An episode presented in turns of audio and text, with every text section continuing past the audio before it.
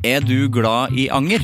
Gjennom Acast sitt supportersystem kan du vise din støtte til meg. Det er selvfølgelig helt opp til deg hvor mye du ønsker å bidra med. Klikk på lenken i podkastbeskrivelsen for å støtte podkasten.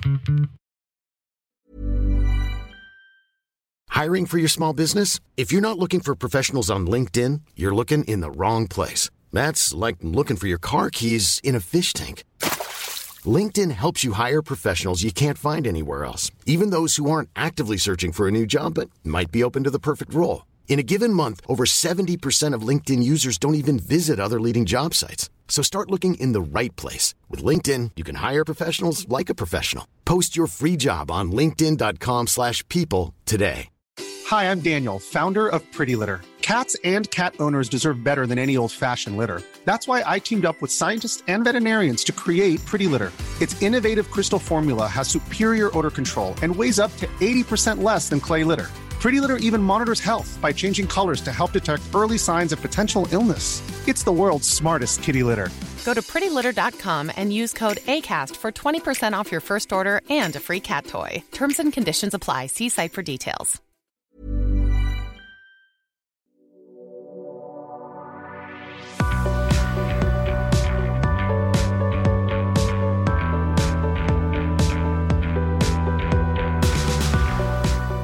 Altså, jeg må jo ta opp dette her med en gang. Og det, det, det, det er ikke å stikke under en stol at jeg har snakka mye om is. Snakke mye om is det er en interesse jeg har. Det er en, eh, det er en eh, belønning i livet. En iskrem. Det trenger ikke være krem, eller det kan være saftis. Det kan være alt mulig slags is. En isverden. For jeg, jeg er jo ikke noe dessertfyr. Det blir folk sure av, fordi at folk er så glad i dessert. Å, så godt med dessert. Jeg syns ikke dessert er godt, men jeg syns is er godt. Men jeg spiser ikke etter middag som en dessert, jeg spiser det når jeg vil. Uh, Drillo-isen har jo kommet tilbake. Jeg har snakka om det før. Nå har, altså, nå har, den kommet. Nå er den i butikker. Uh, Diplomis, uh, altså de butikkene som fører Diplomis, skal nå ha uh, rykende ferske diplom... nei, rykende ferske Drillo-iser liggende klar til deg, som du skal gå og kjøpe. Og Eh, det skal du, for å si det mildt, eh, fordi at eh, jeg har allerede spist to. Og pokker i vold, det er smaken av barndom, det er smaken av sol og sommer. Det er smaken av det å høre folk snakke om ja, ja, det er fotball, at de, det, snakkes noe fotball rundt deg mens du spiser en is som bare er dritgod, og du nødvendigvis ikke bryr deg om fotball. Eh, sånn som eh, meg. Men uh, fytti grisen. Den smaker helt identisk. Helt nydelig. akkurat som Crashpink-grisen smaker jo helt identisk. Det er en del folk som sier at den ikke smaker identisk, men vet du hva som har skjedd da? Det som har skjedd da, at det er så lenge siden du har spist den, at du husker ikke. Fordi den smaker helt likt. Drillo-isen smaker helt, helt identisk. igjen, ingen spons. Er ikke helt sinnssykt at Diplomis ikke tar kontakt? Jeg snakker om, eh, jeg snakker om is nesten hver uke, så dere går glipp. Dere går glipp av god reklame, eller dere får jo god reklame uten at jeg får noe penger. Sånn er livet, sånn er livet mitt, ass. sånn er det. Sivert Mo heter jeg. Velkommen til Anger.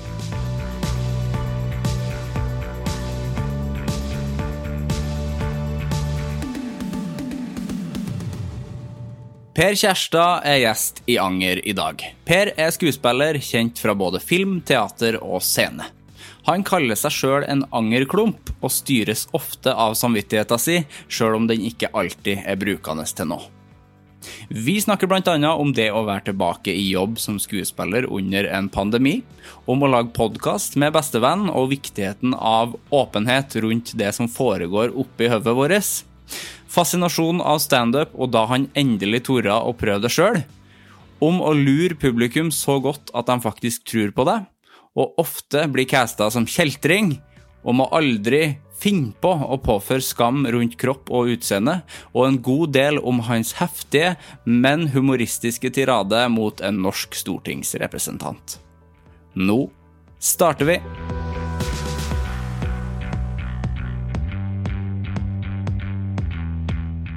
Da ønsker jeg hjertelig velkommen da, til Per Kjærstad. Er det Kjærstad eller Kjærstad? Hvor er trykket? Nei, det kommer jo an på hvor du er fra i, Ja, i verden, når du uttaler det. jeg vil jo Jeg- si Kjærstad, egentlig. Ja, Kjærstad er fint. Ja. Kjærstad, Jeg sier Per Kjærstad. Det går litt fortere, men eh, Ja, for at jeg har sagt det så mange ganger. Men det. Og så skrives det med E. Ja, det gjør det. Ja. Bygda som jeg kommer fra, heter Kjærstad. Mm. Og eh, før, jeg tror det var i 1961, så før det sier til meg.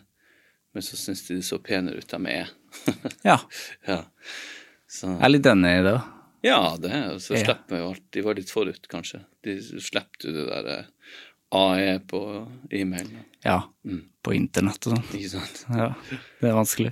Ja, så det går ganske greit. Per Kjærstad, det er- ganske enkelt navn. Ja. ja, det er ikke noe mellomnavn der heller. Nei, Nei. jeg heter Per Kjærstad Andersen før. Ja. etter faren min. Jeg vet ikke om han syntes det var Jeg tror han syntes det var litt uh, trist at jeg tok det bort. Men uh, det var bare for at jeg har alltid blitt kalt Per Kjærstad, og, eh, og gjerne bare Kjærstad. Mm. For at det knytter meg til stedet. Og da fjerna jeg det for sånn 15 år siden. Per Kjærstad Andersen, ja. Det er litt for langt, da. Ja, det er litt langt. Mm. Jeg tok mamma sitt Sandvik, så jeg heter uh, egentlig Sivert Sandvik Mo. Å ja. Men det bruker jeg heller ikke, det er mer som en gest Ja. til mamma. ja. Kanskje jeg burde tatt det inn igjen som en gest, jeg òg, men Du trenger ikke bruke det. jeg trenger ikke bruke det. Nei. Nei. Det står bare når du får brev. Ja, Ja. Da står det det. Og det var irriterende, for at jeg tok det navnet da Skam var Ja, stemmer det. Det var det jeg begynte å tenke på. Mm, Tarjei Sandvik Mo. Ja, ja, ja. Eh, Så det jeg måtte, jeg husker jeg måtte legge ut på Instagram sånn Det er ikke fordi at jeg Jeg syns han er veldig flink, men det er ikke derfor. Men da gjør det det nesten bare vondt verre. Faktisk. å kommentere det sjøl. Ja, fordi det er ikke sikkert noen har tenkt på det. Nei. Nei. Han er flink, han, ja. Så, Han er superflink. ja, han er det. Hvordan går det med deg, Per? Du, det går jo eh, Det går ganske bra. Mm. Det gjør det. Eh, Nå er det jo blitt litt fart på ting igjen. Det har vært et eh, et eh, rævhold av et år, hvis det jeg kan si det såpass greit og Det må være lov. Eh, Men samtidig så har jeg Altså, når jeg i mars i fjor, så skjønte jeg jo sikkert som mange andre ikke helt hva som skjedde, og det tok noen dager før det gikk opp for meg at Oi, det er jo Altså, det er ikke lov å ha publikum i salen, og, og hadde, vi hadde lagt opp med Statsteatret, som jeg er med å drive, da, holdt på i ti år, en 60-70 forestillinger på det året. Det skulle liksom vært vårt mest innbringende år. og Ja.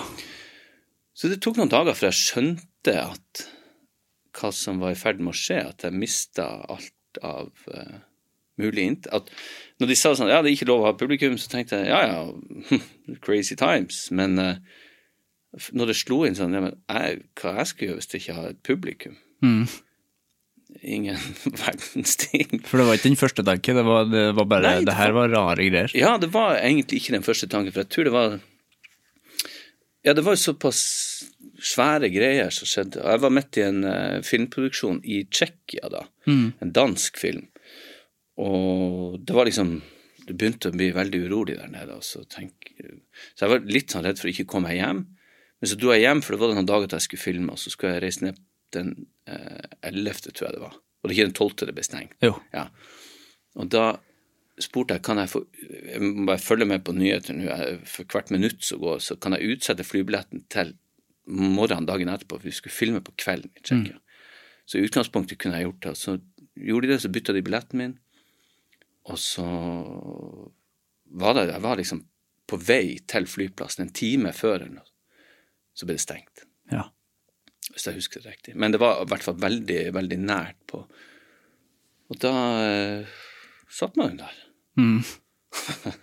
og ungene måtte være hjemme. og Det var det rart og fint, da, men det er klart at eh, oss i denne bransjen eh, ikke noe mulighet for permisjon som frilanser, så tok det jo lang tid før den ordninga kom inn. Og, så det var utfordrende. Det kommer ja. til å få et etterslep eh, sikkert i en god stund, men altså det, var- Vi er jo jævla heldige som bor i det landet her. Det er Som vi. blir tatt vare på, tross alt. Ja. Så, men, men. Vi får bygge det opp igjen. Må jo det. Må jo det. Men eh, med Statsteatret, så dere eh, sånn, For dere har spilt flere forestillinger, og så skulle dere samle det i Ja. fjor? Altså, vi har holdt på i ti år. Ja. Og det her, og så lagd ett stykke i året.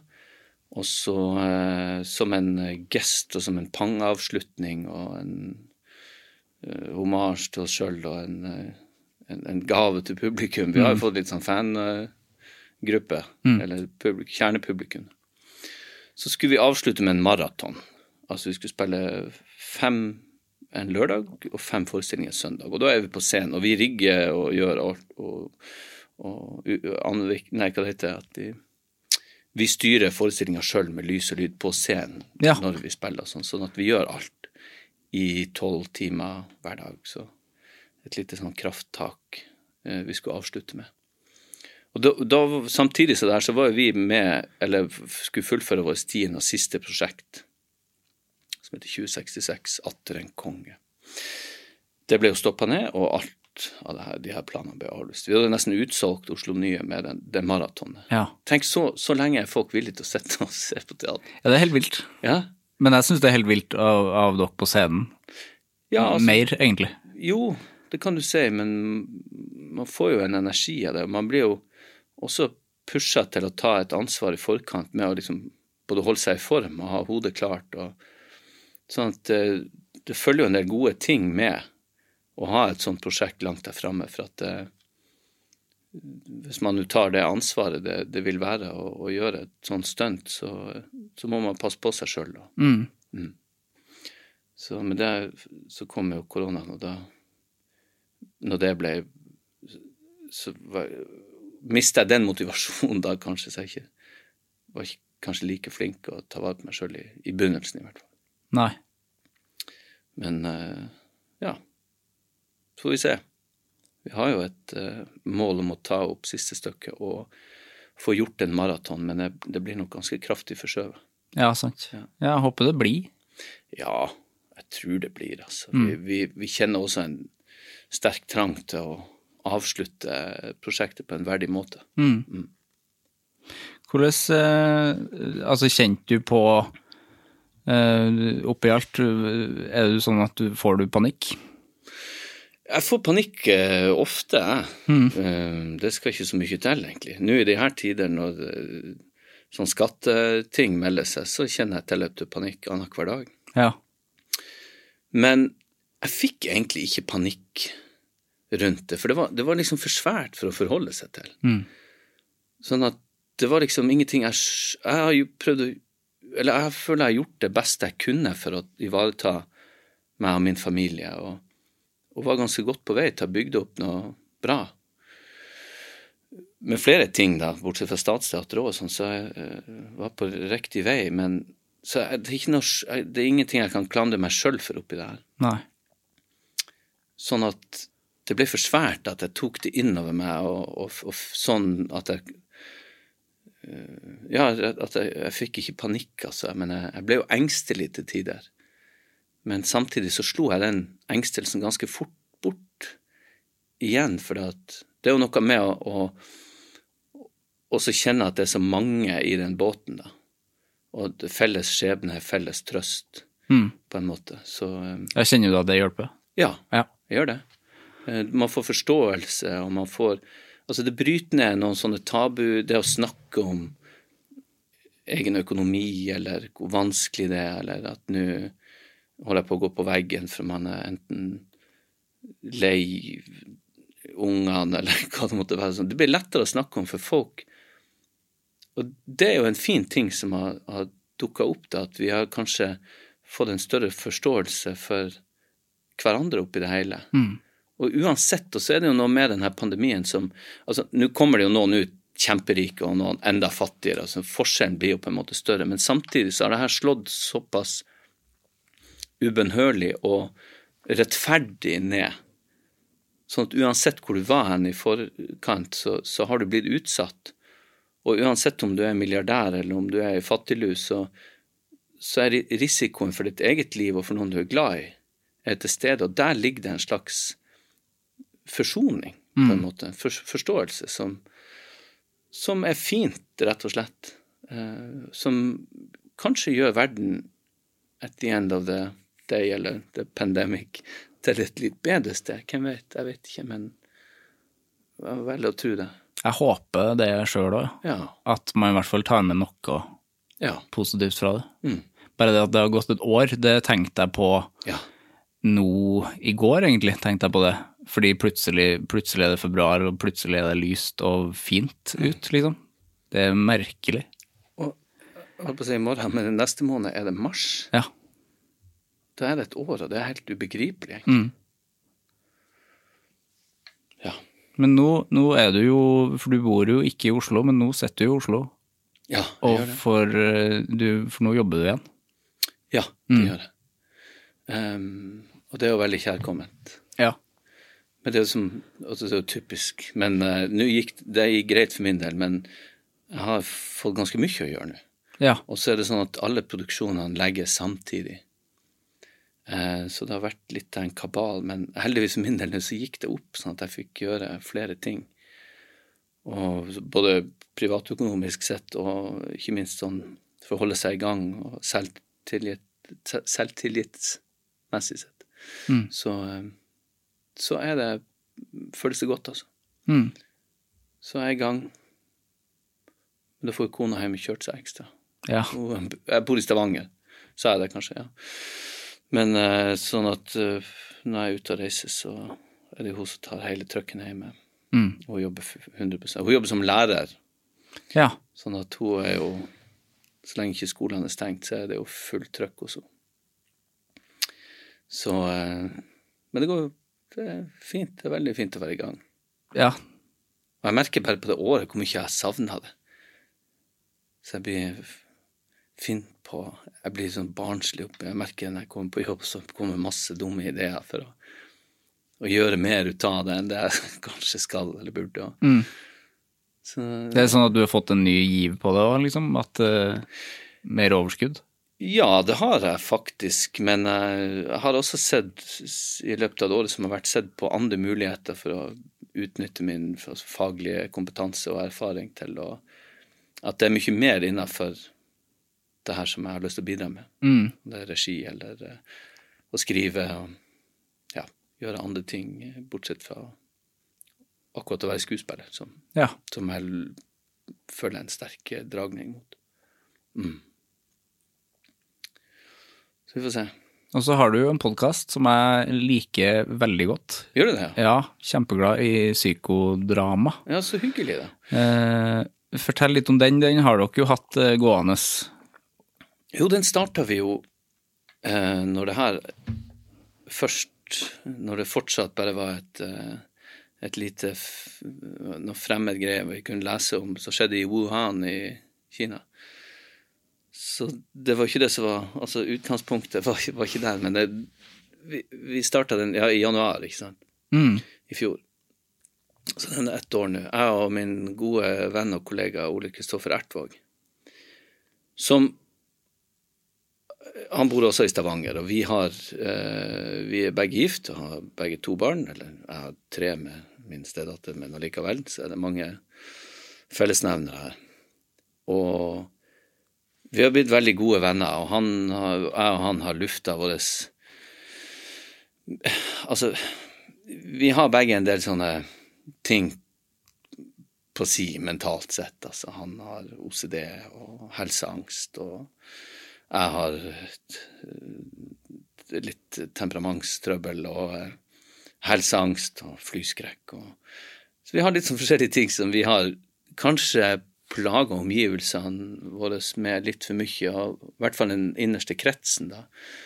Som konene våre, Gina og Åse, de, de er jo òg blitt bestevenner pga. vårt vennskap. Mm. Det er sånn at de var forlovere til hverandre i bryllup. Det har jo vært vårt bryllup. Og, og de har jo måttet, få høre hvordan det står til med oss. For noen må vi jo ventilere overfor. Og så fant vi ut at vi kunne liksom ventilere overfor hverandre. Og få litt, stima det litt ut, og satt det i perspektiv, og føle noe gjenkjennbart hos den ene og den andre. Eh, så da tenkte vi, hva hvis vi hadde bare lagd en podkast? Kanskje det finnes andre der ute som Det gjør det jo selvfølgelig, det visste vi jo fra før, men ikke at det skulle være såpass relevant, egentlig. Mm. Så, eh, så det begynte som en hobby og som en ventilasjon. Så tenker vi vi trenger jo ikke å kaste bort de ordene bare på oss hvis noen andre kanskje skulle se og finne verdier.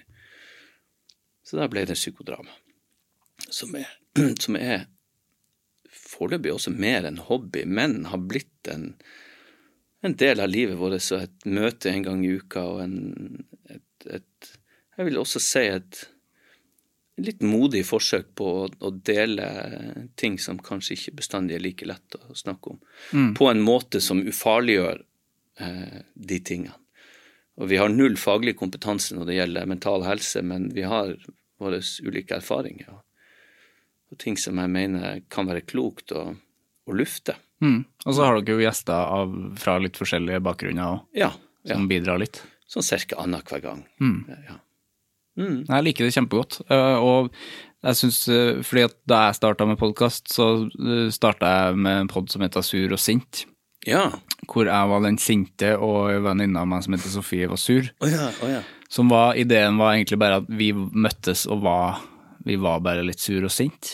Og så fant vi ut at det her må vi jo få prata om på et vis. Ja. Det er den klassiske, den der ja, vi, vi er litt artig i lag, kan ja, vi lage en podkast. Sånn tror jeg de fleste sånne samarbeid starter. Men etter, etter, hvert så kjente jeg jo at den eh, det å møte henne en gang i uka og snakke om liksom, ting man har irritert seg over, og sinne og liksom Det blir jo en slags terapitime, da. Mm -hmm. Så du blir liksom litt avhengig av det til slutt. Ja. Jeg gleder meg til hver gang jeg skal møte han. Også ja, fordi at han er en veldig fin fyr. Ja. Men også fordi at jeg føler et slags behov nå for å, å, snakke om ting og dele det. Og det er ikke bestandig jeg har så jævlig mye på hjertet, men, eller fornuftig å si, men jeg syns det, det, er en, det er en fin ting, altså. Mm. Jeg er stolt over at vi har gjort det, egentlig, og at det humper og går videre. og Det dukker stadig opp flere lyttere. og masse fine tilbakemeldinger som, som er motiverende til å holde på videre. Mm. Og for min del så føler jeg at det her har hjulpet. Ja, det har det. Ja, det har det. For, for deg? Ja. Fordi at jeg får stadig luft av det. Og da eh, slipper det løs på en måte som gjør at jeg ikke bare sitter og koker med det sjøl. Mm. Men også fordi at vi kommer bort, vi utfordrer hverandre på ting, og vi, vi kommer borti ulike måter og, Om det er hva det heter, om det er behandlingsmetoder eller Men, men det, jeg tror det hoveddelen av det for min del er at jeg blir bevisst på det. Mm. Jeg blir mer bevisst rundt mine ting, som, som også i stor grad har vært liksom egosentriske ting, uten, å, uten at det nødvendigvis er så negativt. Det er bare det det er. Men da har jeg fått ah, Ok, kanskje jeg ikke skal um, gjøre sånn. Kanskje jeg skal Nå er jeg bevisst, nå har jeg sagt det så mange ganger at jeg har liksom et aggresjonsproblem, eller hva det er, et temperamentsproblem. At det gjør meg sjøl bevisst i situasjoner om at Hvorfor kan du ikke prøve å tenke at det andre mennesket har sin grunn til å oppføre seg sånn og sånn, eller ungen er fem, eller har ikke noen andre forutsetninger for å så jeg syns sjøl jeg er blitt litt bedre av det. Et litt bedre menneske. Og det må ja. jo være målet. Det må alltid være målet. Ja, sant. Ja. Men har du vært eh, Før har du vært en fyr som har eh, grubla med det sjøl, og ikke ventilert det? Ja, jeg har nok sagt det. Kona mi har fått kjørt seg sikkert eh, på det, og mora mi og og statsteater, den gruppa mi, jobber så tett, så har det nok tatt en del plass, altså. Ja. Eh, for når jeg Altså, hypokondri er jo på en måte en diagnose, og den, den diagnosen har jo aldri blitt stilt på meg, så det er mer et ord jeg har brukt som kanskje helseangst er bedre dekkende for det. Men, men det har tatt mye plass, for at når jeg har trodd jeg hadde en svulst i hodet eller lungekreft, så har jeg klart å overbevise meg sjøl om at det er det.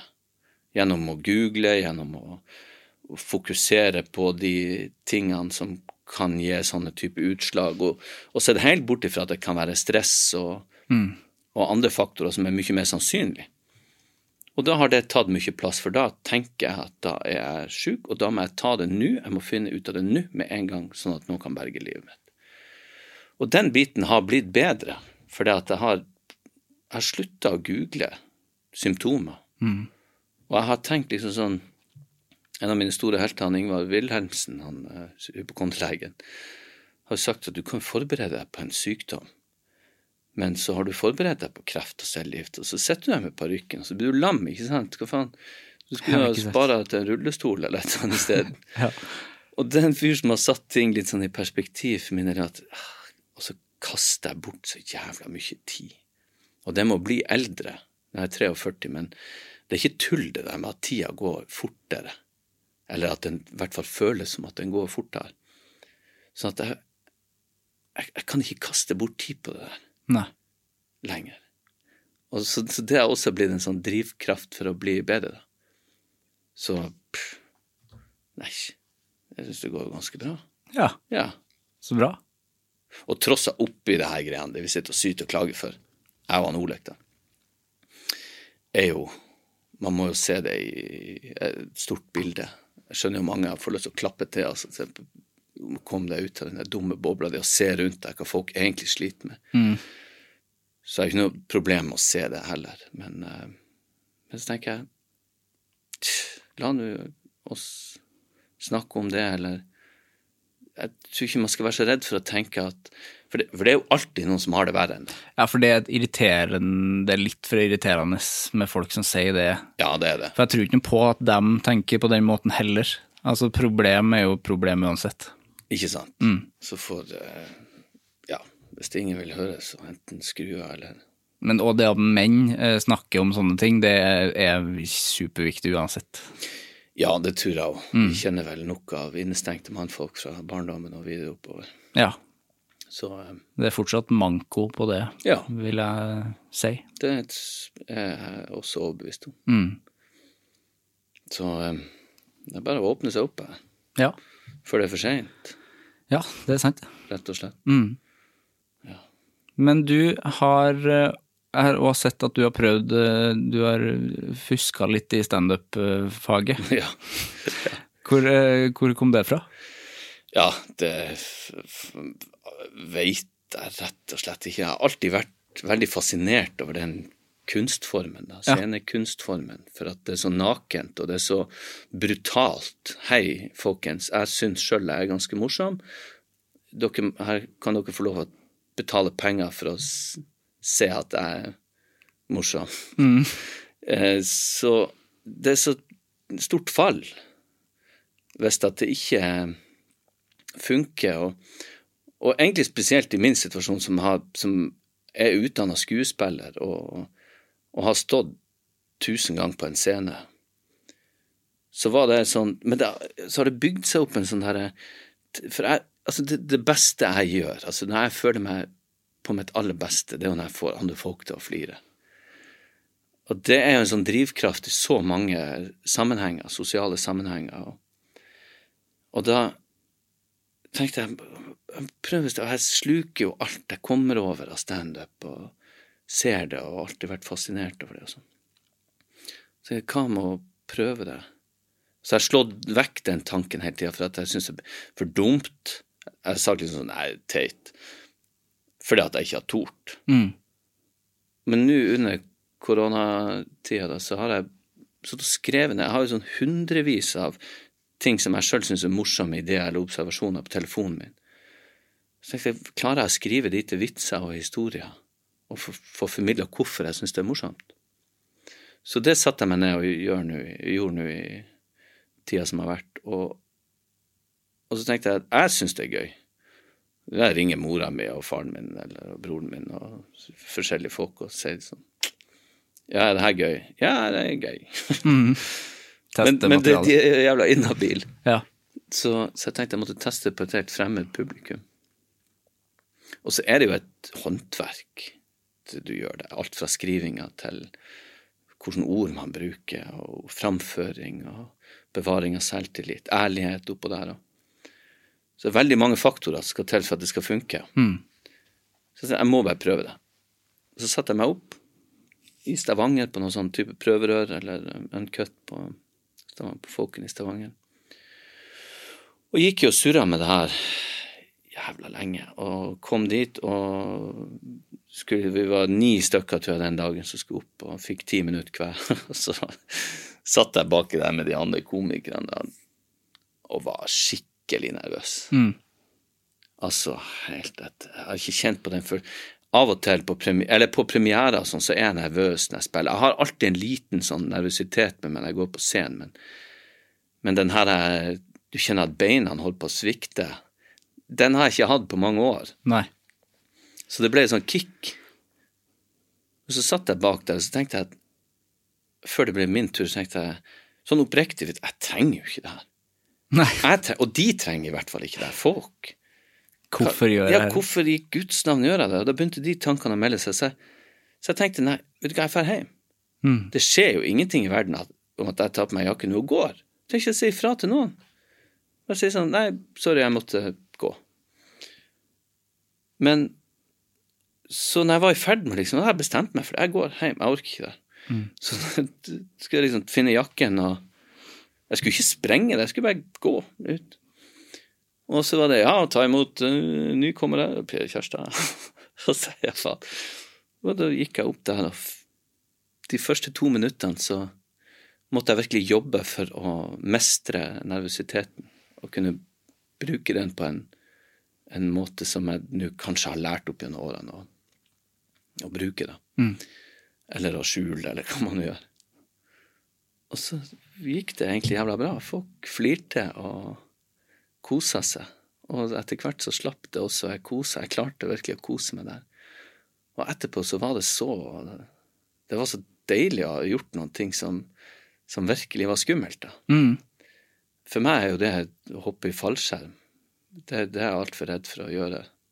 Men, eh, men eh, så, Og så har jeg planer om å skrive noe litt sånn større eh, Jeg holder på med det nå, da. Så det er litt sånn for å teste ut materialer, teste ut min egen trygghet her oppe. Ja, Så det har jeg lyst til å fortsette med. så kult, da. Men ti minutter er ikke, ganske, er ikke veldig lenge? Sånn eh, første gang? Jo, jeg tror faktisk jeg gikk over tida, at jeg gikk sånn 12-13 minutter. Ja.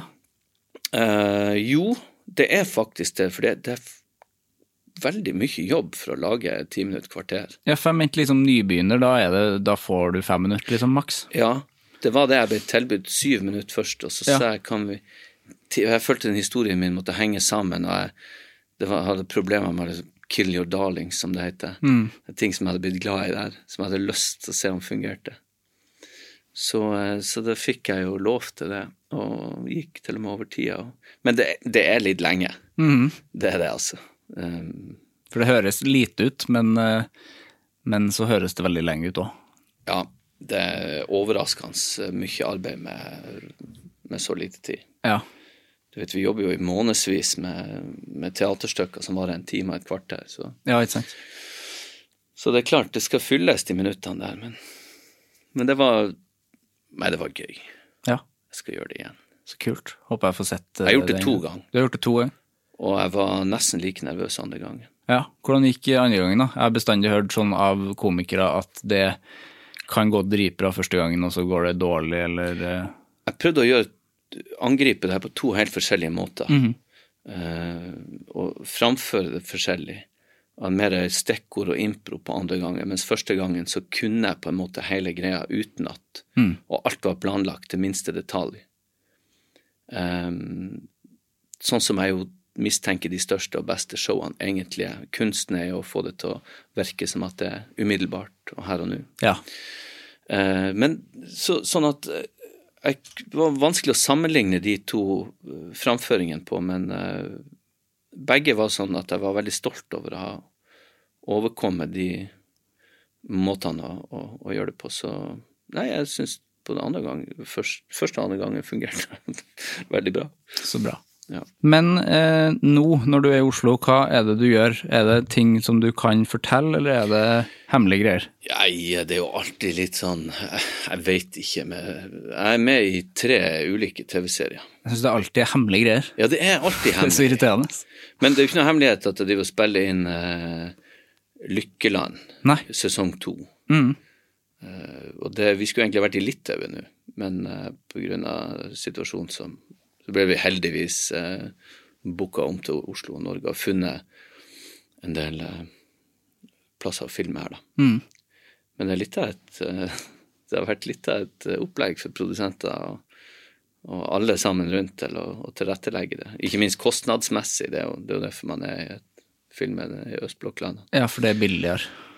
Ja, og så har man noen sånne insentivordninger der. Ja, ikke sant. Putter penger inn, litt sånn som Tom Cruise her i Norge. Mm. Det virker som en veldig sånn omstillingsdyktig bransje, det der altså film- og TV-folk. Ja, Nå har det vært eh, til å klappe for, Mm. det som har skjedd nå. Ja. Og så er det små roller i to andre serier. En som heter Made in Oslo, og en som heter Beforeigers. Mm. Veldig, veldig gøy å være i gang. De andre to er det små roller, men det blir nå det du gjør det ut av sjøl, så jeg prøver nå å ta den plassen her. eh, Med mitt overskudd nå føler jeg fortjener. Ja. Og den karakteren og historien fortjener, ikke minst. Men eh, hvis det går for langt, så sier nok regissøren og produsentene ifra. Mm. Så bra, men er det, hvordan er liksom hverdagen på sett nå? Er det, er det strenge greier? Ja, det er veldig strengt. Mm. Eh, og takk og lov for det. For det er jo den eneste måten vi kan fortsette på. Mm. Redusere antall statister, avstand mellom eh, crew og, og cast, og, eh, og testing hver eneste dag. Og spriting av hendene minimum hvert femte minutt, og maske på.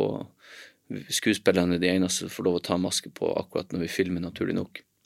Eller så blir det jo TV-serie om koronaen. Ikke sant? Så, eh, så det, er, det er klart det er slitsomt. Det er ikke Men man, man blir vant til det meste, altså. Og jeg må virkelig applaudere flere av de produksjonene for at de får det til å både bevare stemninga og, og fortelle de historiene til tross for den avstanden vi mennesker må ha til hverandre nå. Men uten det Det må være strengt. Det, det er jo klart vi kan synes det er litt teit og kjedelig, men, men mye heller det enn at det er ett tilfelle, så blir hele skiten stengt ned. Vet. Ja. Så da, det er ikke mulig, det er ikke sikkert man får mulighet og penger eller tid til å ta det opp igjen heller. Nei, sant. Det så man jo på filmen som eh, Odd Magnus Williamson gjorde. Ja, ikke sant? Det var jo full stans der. Ja, ja, ja. Ja. Og det er ingenting å le av. Nei. Den Der har du Ja. Du, skal vi snakke litt om angring, da? ja, vi får det. Ryan Reynolds here from Mint Mobile. With the price of just about everything going up during inflation, we thought we'd bring our prices down. So to help us, we brought in a reverse auctioneer, which is apparently a thing. Mint Mobile unlimited premium wireless. Ready to get 30, 30, bit to get 30, bit to get 20, 20, 20, bit to get 20, 20, bit to get 15, 15, 15, 15 just 15 bucks a month. So, Give it a try at mintmobile.com slash switch. $45 upfront for three months plus taxes and fees. Promo for new customers for limited time. Unlimited more than 40 gigabytes per month. Slows. Full terms at mintmobile.com. There's never been a faster or easier way to start your weight loss journey than with PlushCare. PlushCare accepts most insurance plans and gives you online access to board-certified physicians who can prescribe FDA-approved weight loss medications like Wigovi and Zepbound for those who qualify. Take charge of your health and speak with a board-certified physician about a weight loss plan that's right for you. Get started today at plushcare.com slash weight loss. That's plushcare.com slash weight loss. plushcare.com slash weightloss. Du kan liksom ikke si nei heller, så det Hva er forholdet ditt til anger? Um, jeg er jo en angerklump. Er en angerklump. En angrende synder. Ja. Jeg er veldig styrt av liksom min samvittighet. Eh, Selv om jeg føler ofte at samvittighet er jo ikke bruker hans til noen ting, så kan det jo komme noe godt ut av det, eh, fordi at det gjør deg bevisst på omstendighetene og de rundt det.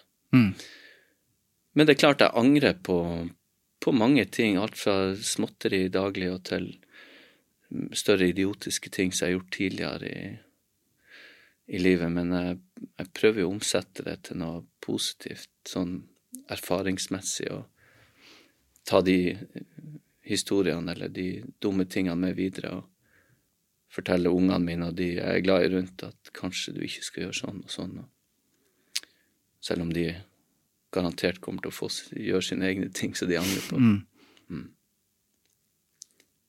Men ser du noe, er det noe positivt eh, i det? Angringa? Ja, det tror jeg jo absolutt. Jeg tror det skiller en fra et vanlig menneske til en psykopat i mange sammenheng, for at du kan være, reflektere over det, og du har en anger og en sorg i det som Og på grunn av at du har det, så viser jo det at du er et menneske som vil gjøre det bedre, Mm. og prøve å hindre nye tilfeller av, av eh, smerte for andre, eller hva det måtte være. da. Så jeg ser jo absolutt noe positivt i det. Kan du bruke angringa i, eh, i jobben din? Altså, jeg tenker da at i jobben min så Det er jo kanskje 20 talent, og så er det 80% jobbing, arbeid, håndverk. Mm. Eh, Men det er klart at som skuespiller så har jeg jo Jeg har jo kanskje den fordelen med at jeg har følelsene mine i lett tilgjengelig i uh, alle retninger, på en måte. Alt fra liksom sorg og glede til aggresjon og hva det måtte være, da.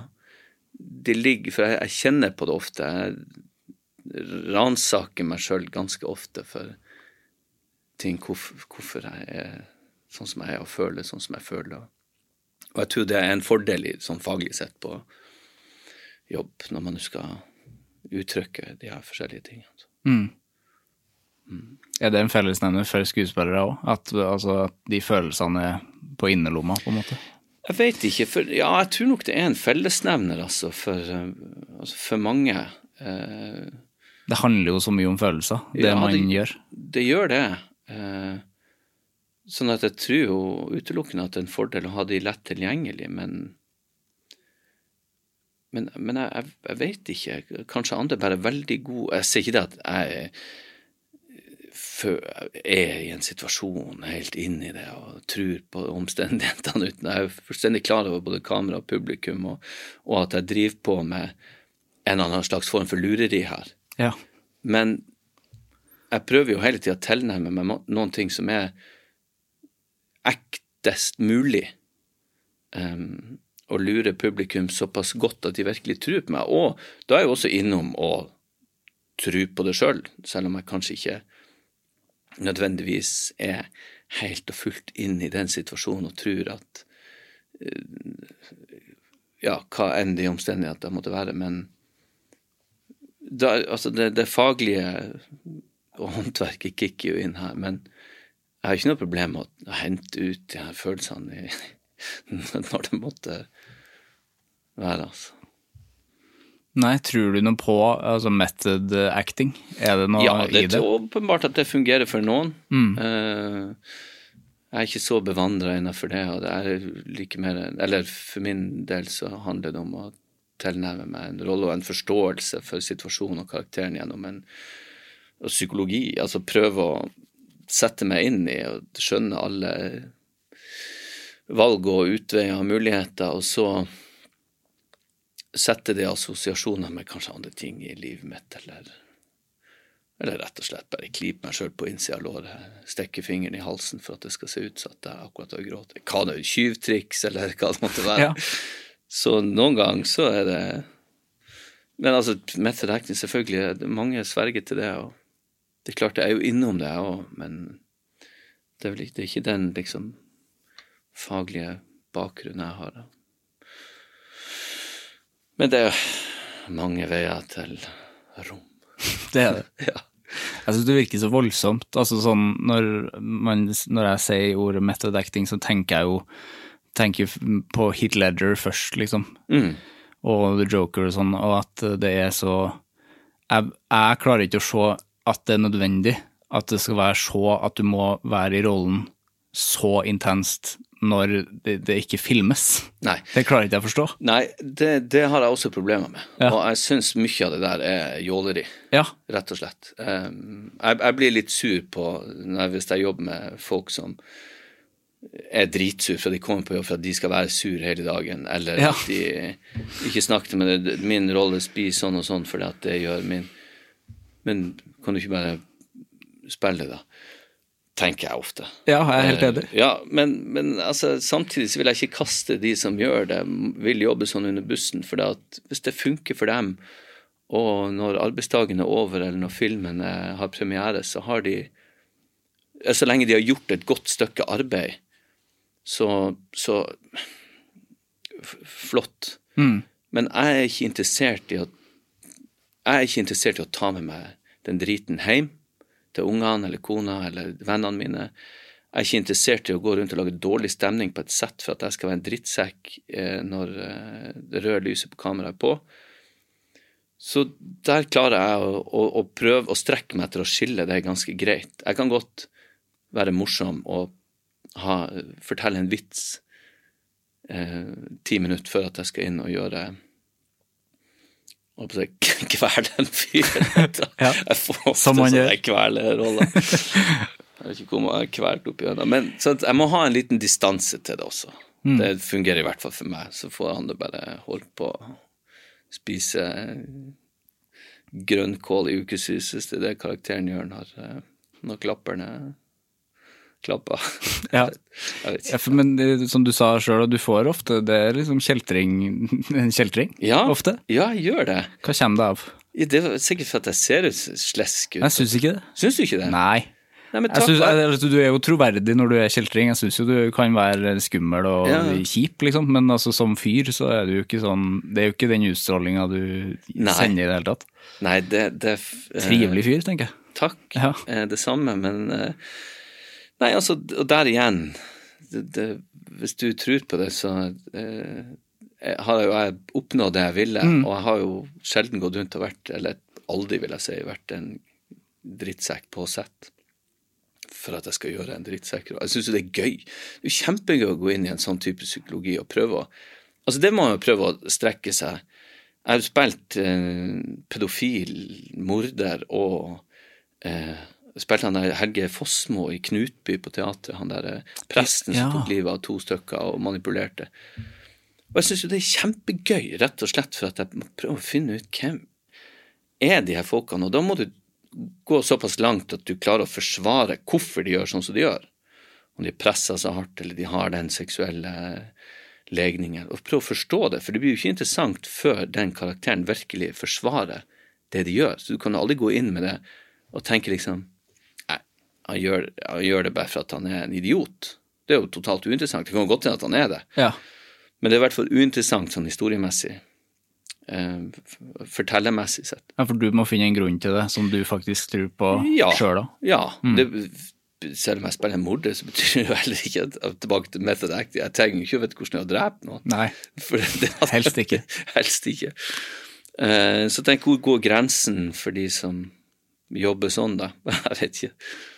Hvor jeg var her nå? Det var kjeltringrolla Ja, ja, nei, hvorfor jeg får eh, det, er- det er jo sikkert for at jeg ser Det må jo være det. At jeg ser litt slesk. Jeg ser jo litt, jeg skjønner jo det òg, men jeg, er jo en hyggelig fyr. Ja. Men det virker jo som de, som du ser, og det virker jo som de mest interessante rollene å ha òg, da.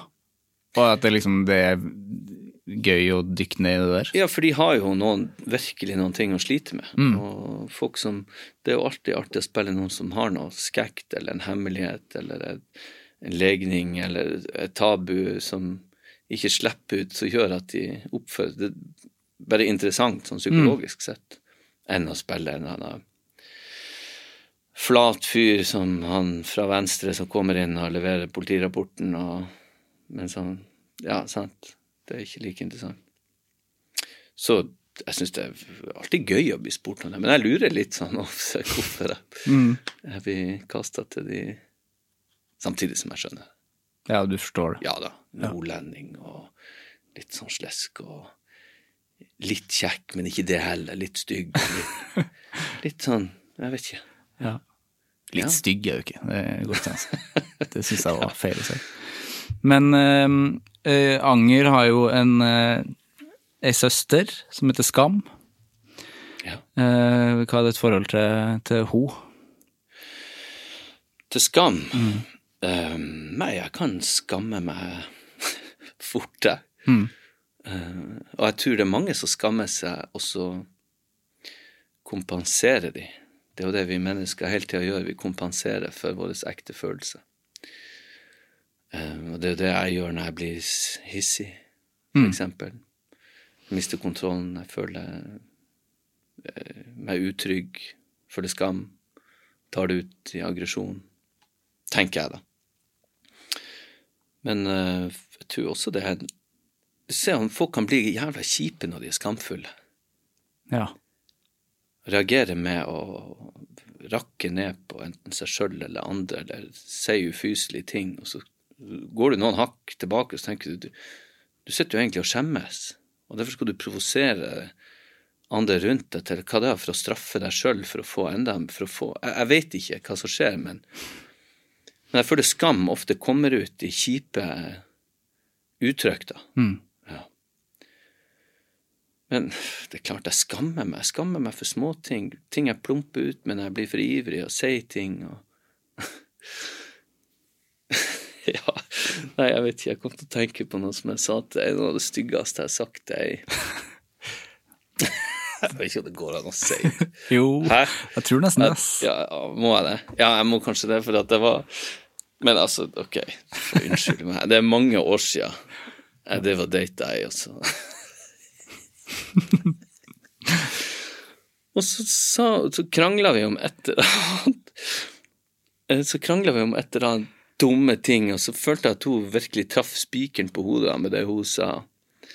Og så og da, hun hadde litt sånn derre Og det har jo alle, det har jo til og med babyer, men hun hadde litt, litt mer enn en baby, kanskje. Litt sånn markant dun på overleppa. og så sa hun noe som satte meg helt fast. Ja. Og så sa jeg sånn Ja, du da? Du har jo bart. så stygt. Og hun knakk sammen og begynte å gråte.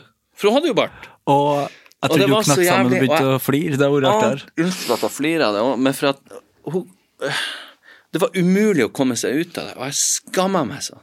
Det er så billig òg, Det er så billig, og det er så gru... Det er Du så har stygt alle, du har jo tapt på alle mulige måter. alle mulige måter. Og det var umulig å hente seg inn igjen. Og da begynte jo stakkars menneske å gråte. Og hjertet mitt eh, revna jo. Og, Mm. bare, og så skulle jeg prøve å hente meg inn igjen. Vet du, det, går, det er også går ikke helt umulig. Jeg har virkelig malt meg inn i et hjørne og låst døra og svelget nøkkelen. Ja. Og så Nei, nei, men du har jo ikke Du har jo ikke bart, bart. Du har ikke ordentlig Å, fy faen. Nei, det gikk jo fort over det forholdet der, men jeg kommer aldri til å glemme at jeg kunne synke så jævla dypt. Og over? så stygt. Gikk det over med en gang, eller varer det litt til? Ja, ja, det varte noen få dager til. Ja, få dager til. Ja, for, ja, sånn, det var, det var oppbruddsstemning fra o, første B-en i bart. Det forstår jeg. Ja, eh, så det Hvis noen har bart som kanskje ikke har lyst til å ha bart, har bart, så skal du ikke tenke ikke å si For er det noen ting folk er klar over, så er det hvordan de ser ut. Ja, virkelig. Ikke påpek det om noen og, Trenger er ikke liksom- mer skam rundt det, ass. Nei, man trenger ikke det. Utseendet. Nå er ikke jeg det, men hele min oppvekst, og bare puberteten i hvert fall, det helvetes eh, kjøret der og opp igjennom, som jeg har vært veldig tynn. Og hadde liksom hadde komplekser for tynne bein og alltid det var trent og trent og trent for å få liksom den kroppen jeg ville ha. Mm. men folk har hele tida påpekt det. 'Å, du er så tynn. Ja, Nå må du ete litt. Du er så tynn.' Kjenner meg så igjen. Gjør du det? Ja, ja, hele barndommen min. Åh, fy faen. Syltynn. Ja, Sylting. har Ja. Ja vel. Ja, men og jeg et og et, og faen, det går jo bare rett gjennom meg. Men, men det har satt det sånn der Og fått så mange komplekser ut av det. Og det er litt sånn skambelagt, du skal aldri si til folk at de er tjukke. Men på samme måte, slutt å si at folk er Ja, det er helt det er likt. Helt likt. og slutt å si at de har det og det i trynet, eller det og det. For at det vet det. Uansett om man er en jålebukk eller ikke, så har man stått så mange timer framfor det speilet og studert opp gjennom årene. Hvem er vi? Hva det er vi har her? Og herregud. Ikke se på nesen min. Så ja, i hvert fall. Ikke gjør sånn som jeg gjorde den gangen. Jeg syns det var fint at du delte. delte. Ja, Det er, det er med skam jeg sier det, men uh... Jeg har en Du må ta på deg øretelefonene, for Ja. nå har jeg en hilsen fra noen du kjenner. Er det sant? Mm. Ok. Ja, nå er de på. Nå er de på. Ja. Da er du klar. Hei, Per. Det er Thomas her, vennen din. Du, eh, hvordan går det egentlig med deg og Per-Willy Amundsen? Ja. Å, du trodde han skulle si noe hyggelig. ja, han sa jo det på starten, altså det var vennen din. Ja, han gjorde det. Han eh, Jeg vil jo betrakte han som en av mine beste venner. Han, mm. jeg hørte han på det her podkasten. Han er så god og fin. Ja, Thomas Gullestad, til deg som hører på, han sa ikke hele navnet sitt. Nei, ja, Thomas Gullestad. Fingeren. Fingeren. Eller Thomas, som jeg kaller han, sier jeg sånn her. Ja, jeg òg klarte ikke å se, jeg klarte ikke å se fingeren. Verdens morsomste, fineste fyr. Ja, hvordan går det med deg og Per-Willy? da? Ja. Det er jo et godt spørsmål. Du må nesten, vi må kanskje si konteksten. Ja, jo, vi må det. Altså, der Der skjedde det jo en del.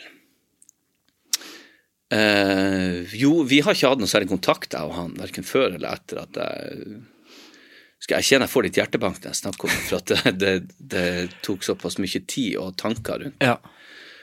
Og jeg gikk liksom imot noen ting som jeg sjøl har eh, tenkt at folk må holde seg for gode til.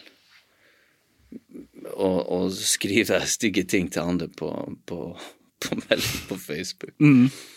Men samtidig så kjente jeg at på vegne av min eh, årelange irritasjon over eh, måten eh, han kanskje har snakka om andre og ført sin politikk på, eh, så, og, og kanskje også på vegne av eh, andre, så kjente jeg det var på plass med sin, en sånn uh, Ja, å gå litt hardt ut.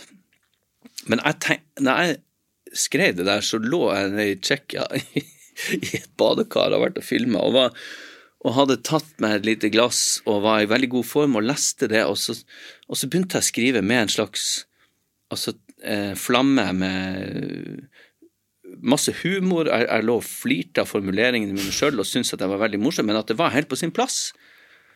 Noen må sette det, fortelle på en litt artig og brutalt uh, ufin måte. Mm. For hva slags innlegg var det du, du kommenterte på? Eh, jeg, jeg kommenterte et innlegg om at alle At politiet måtte få gjøre jobben sin, det må de selvfølgelig få lov til. eh, Men at, alle, at ungdommer i Oslo, hvem er det som gjør kriminalitet, det er mørkhuda ungdommer, og det var liksom den retninga. Og at må, folk må forstå at de skal stoppe de eh, mer enn de stopper hvite folk. Det er ikke, så sto det også at det er ikke hvite eh, etniske nordmenn som, som driver med kriminalitet. Eh, og så syns jeg det ble veldig unyansert.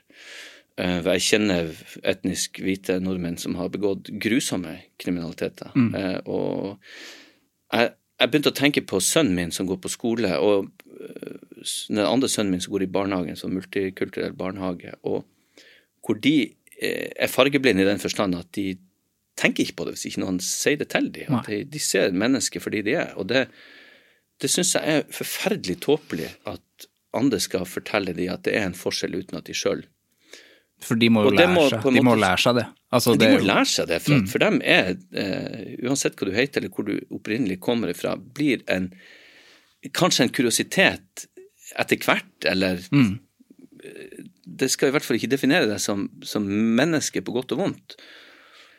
Og da så jeg for meg liksom altså min eldste gutter som henger med eh, kompisene sine i alle slags former og farger. og så tenker jeg, Hvor jævla urettferdig at den ene kompisen skal bli stoppa og snudd opp ned på gata, mens de andre skal få stå i fred. Fordi at han har en annen nyanse i sin hudfarge. Og den urettferdigheten jeg følte der, den kjenner jeg ut på kroppen når jeg snakker om det, for at den syns jeg er så brutal og den, den, altså, jeg, jeg finner ikke et sterkere ord enn urettferdighet. Og det syns jeg ingen skal måtte forholde seg til.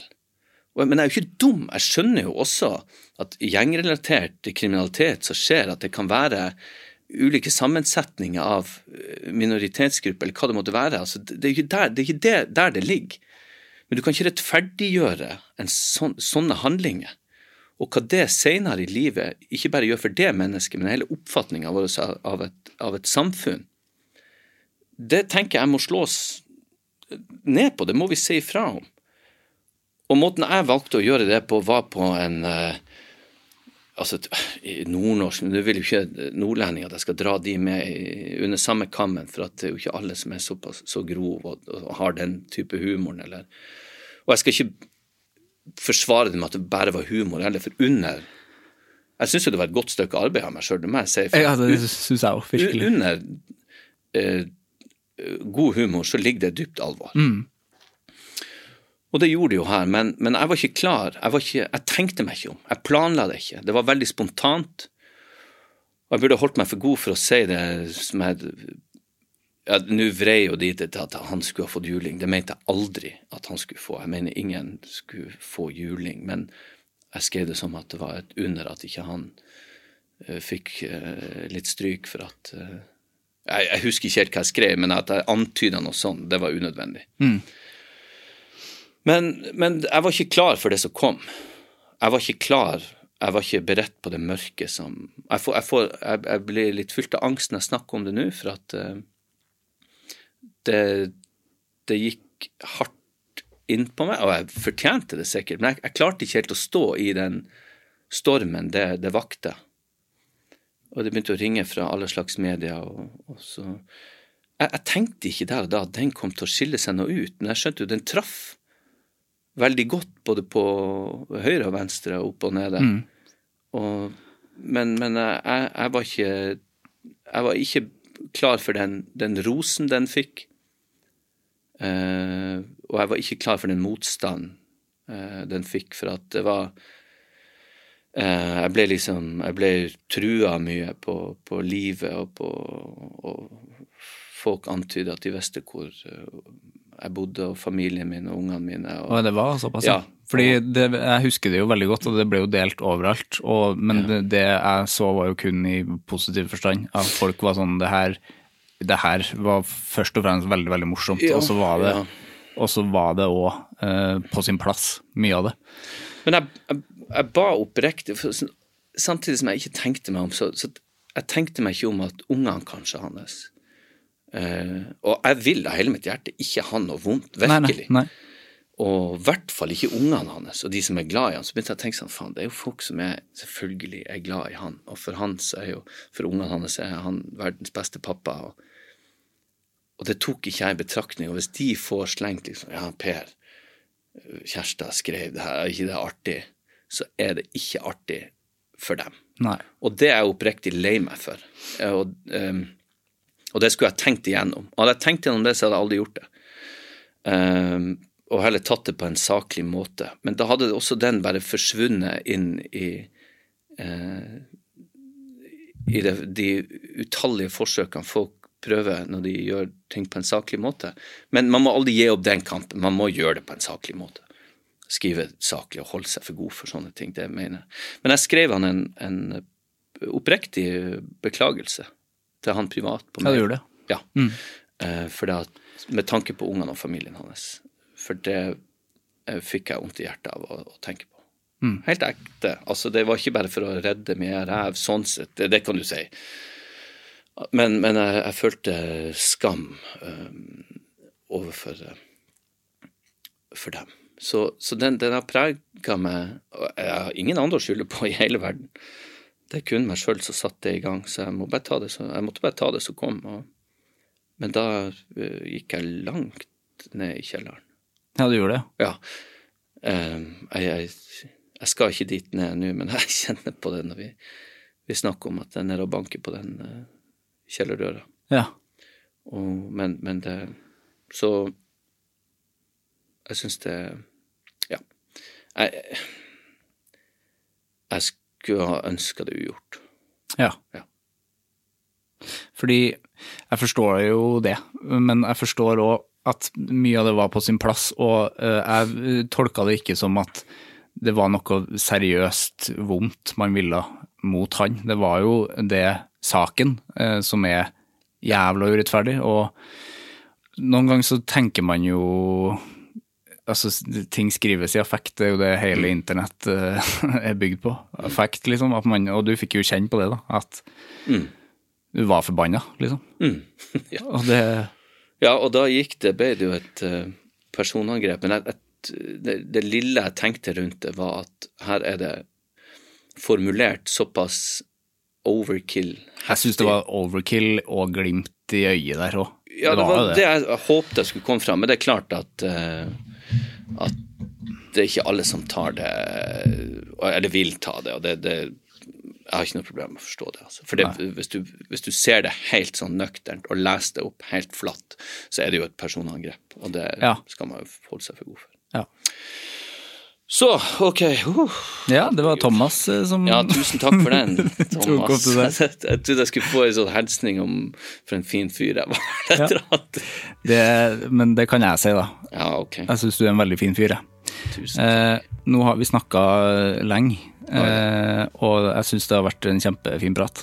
Vi har vært liksom innom eh, hva vi ikke har vært innom. Jeg vet ikke. Jeg syns egentlig alt. Ja, men det Det var noe godt å få letta på trykket. Ja. Jeg har et siste spørsmål. Ja. Hvem syns du jeg skal snakke med i Anger? Kan du ikke snakke med min eh, gode venn og kollega og podkastmedarbeider Ole Kristoffer Ertvåg? Gjerne. Mm. Han vil jeg veldig gjerne prate med. Ja. Tusen takk for praten, Per.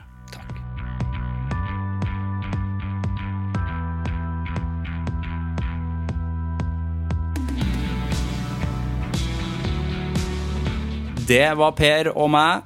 For en utrolig fin prat det var. Eh, jeg syns det var utrolig fint å høre om alt som skjer. Det er en fyr jeg liker veldig godt, der, både som skuespiller og virkelig bare som menneske. Jeg syns det var fint å ta opp skam rundt eh, kropp og utseende, og det at man har snubla ut i, i affekt og sagt stygge ting som er helt grusomt å si, men det er menneskelig òg, og det er virkelig så fint at man kan si det. For det er skam. Det er skam det er, Man skal skjemmes når du sier noe stygt om folk som Ja, punktum, egentlig. Når du sier noe stygt om folk, så skal du skjemmes, eh, og det er fint å ta opp. Neste gang du sitter på et møte på Teams eller Zoom, så kan jo du eh, eh, gjøre sånn. Ja, ja, det er interessant det du sa der, Anette, om uh, forskriftene. forskriftene. Fint. Men jeg har bare en ting å ta opp. Jeg vet vi har sittet ganske lenge nå, vi har sittet i to timer, gitt. Jeg må bare si det at eh, jeg abonnerer på en podkast som heter Anger. Det er masse samtaler med folk som jeg, som jeg virkelig syns eh, Jeg anbefaler virkelig det. eh, Til både deg, Anette, til Trond og Kjetil og, og Bernto. Bernto. Ja. Så det er det. Det kan du se på Zoom eh, eller Teams. Så eh, abonner, omtal og vurder. Gjør det, da. Vi høres. Hei! Produsert av Klinge.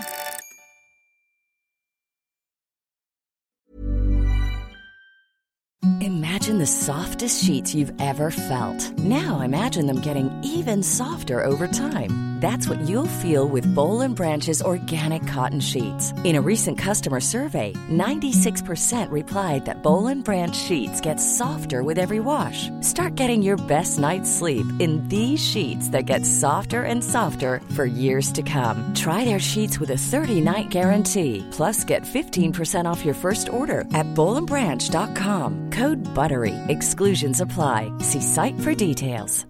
Even when we're on a budget, we still deserve nice things. Quince is a place to scoop up stunning high-end goods for 50 to 80% less than similar brands.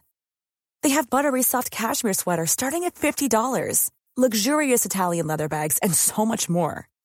Plus, Quince only works with factories that use safe, ethical, and responsible manufacturing. Get the high-end goods you'll love without the high price tag with Quince.